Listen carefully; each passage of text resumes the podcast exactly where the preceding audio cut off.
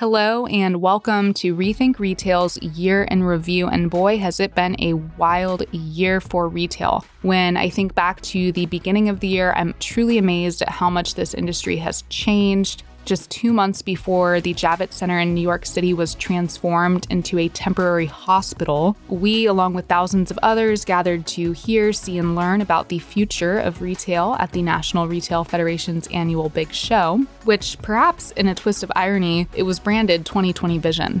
We heard thought leaders from the world's biggest brands like Starbucks, Adidas, L'Oreal, Sam's Club, and Target. We dipped our hands into complimentary candy jars, got some conference swag, and joined the scores of other journalists for lunch in the press room. And after day two wrapped, my colleagues and I took the jaunt over to Hudson Yards, where we were preparing to host a fabulous dinner and panel discussion at Neiman Marcus's beautiful in store restaurant.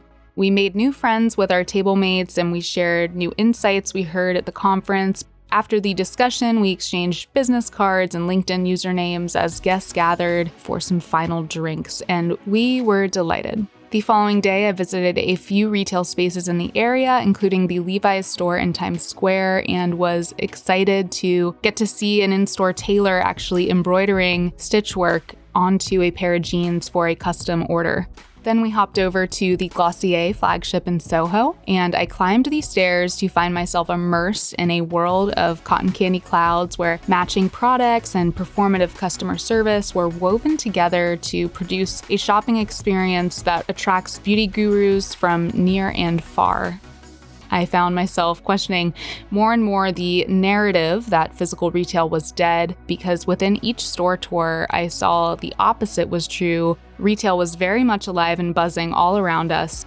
The next week, we returned from NRF and we were super inspired by everything we saw. We wanted to see more. We had a ton of events that we planned on covering and attending that unfortunately were canceled due to COVID. You know, we are ready to push back against the doom and gloom narrative about physical retail, so much so that my team and I got to work producing a print magazine showcasing the best and brightest brick and mortar stores across the globe. And we invited tens of retail influencers to cast their vote for which stores they thought deserve the most recognition across a variety of categories. And it was really coming together as a, just a beautiful piece. And then our last topic, and we can't escape this, we have to go over it, is the coronavirus. The corona pandemic is definitely the elephant in the retail room right now. There's just no avoiding it. There's also been about 8 million people who have lost their jobs in China, and that's only in February. And tensions between grocery workers and their employers have been on the rise as COVID-19 pandemic continues to place new hardships on these essential workers. Nearly 75% of companies are experiencing supply chain disruptions due to transportation restrictions related to COVID 19. My wife went to the grocery store this morning and they didn't have meat. The COVID 19 situation has exposed just how globally connected all of our supply chains are. In the United States, more retail businesses have had to make the tough decision to furlough workers amid statewide lockdown measures. Starting this week, Best Buy will furlough 51,000 employees. Marking the first major bankruptcy since the onset of the pandemic, the preppy apparel retailer J. Crew and U.S. luxury retailer Neiman Marcus filed for bankruptcy last week.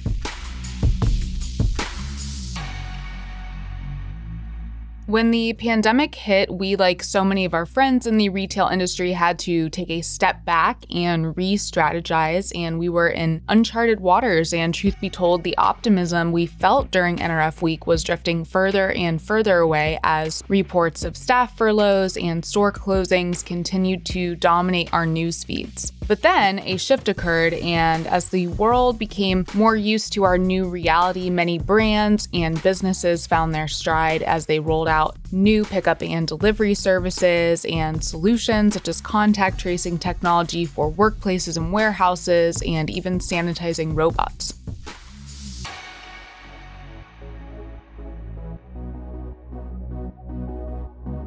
Curbside pickup surged a whopping 208% between April 1st and April 20th compared to a year ago in the US. That's according to Adobe Analytics. To meet the sudden surging demand of grocery, Walmart has developed its speedy two hour express delivery service. On a great example, I saw the Little Caesars commercial recently where they were highlighting their touchless and contactless pickup for pizza, where you scan your code from your phone without touching anything again, and a door opens up and out pops the pizza box. That's your order. By summer, restrictions were lifted and non essential stores had reopened in most of the Western world. And then, retailers had a new challenge after protests over the killing of George Floyd by police in Minneapolis rocked the United States, Canada, and parts of Europe. In response, scores of brands published statements and social media posts in support of the protesters as they called for the end of racism, bigotry, and violent policing. Nike shared a video that captured a lot of attention online, um, and it opened with, quote, for once, don't do it. Don't pretend there's not a problem in America. And surprisingly, on Twitter, Adidas, their competitor, retweeted the message adding, together is how we move forward, together is how we make change. Ben & Jerry's received a lot of press with their candid retort stating that Floyd's death was a predictable consequence of a racist and prejudiced system. And Target CEO made headlines when he said the company plans to face the pain with purpose.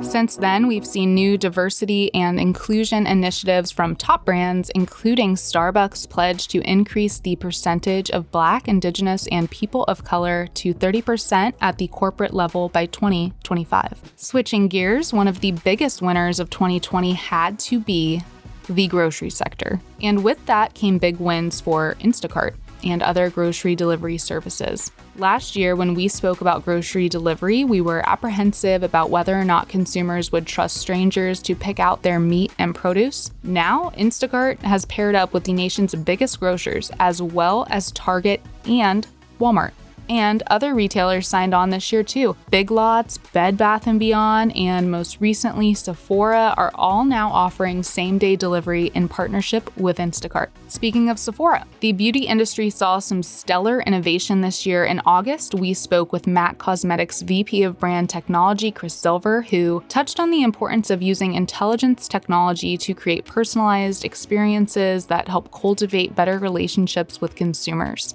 In the fall, MAC, in collaboration with our parent company Valtech, unveiled its New York City concept store equipped with AR enabled mirrors that allow shoppers to virtually try on products in store. We saw other innovative technologies roll out this year, such as Lowe's for Pros job site, and learned from Petco's VP of Media about how the company transformed many of its stores into local distribution centers during the height of the pandemic lockdowns.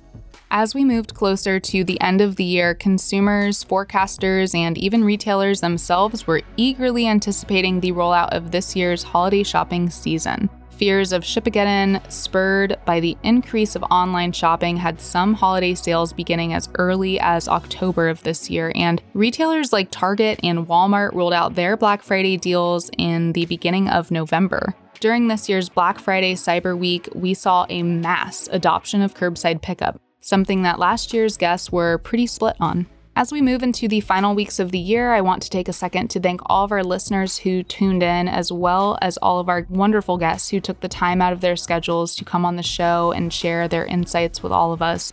We at Rethink Retail are on break from the podcast during the holidays, but we will see you again on January 4th for a special 2021 predictions episode. It's going to be very insightful. I highly recommend you guys tune in. As always, I encourage you to connect with me directly and connect with the Rethink Retail team by following us at Twitter at rethink underscore retail. You can find me at Julia R. Hare, that's H A R E. And you can also find us on LinkedIn at Rethink Retail. You can find me at Julia Raymond Hare and our website, rethink.industries or the alias rethinkretail.org. Feel free to go on there and subscribe to our weekly email newsletter for the latest updates in retail and all the great content that we create for everyone in this industry. It's been a tough year, but I think 2021 will have some interesting and hopefully positive things in store. Without further ado, I'd like to just take one second to thank our amazing production team, including our show producer and writer, Gabriella Bach, our audio engineer and editor, Trenton Waller, and our marketing and social media manager, Natalie Arana. Thank you guys. See you next year.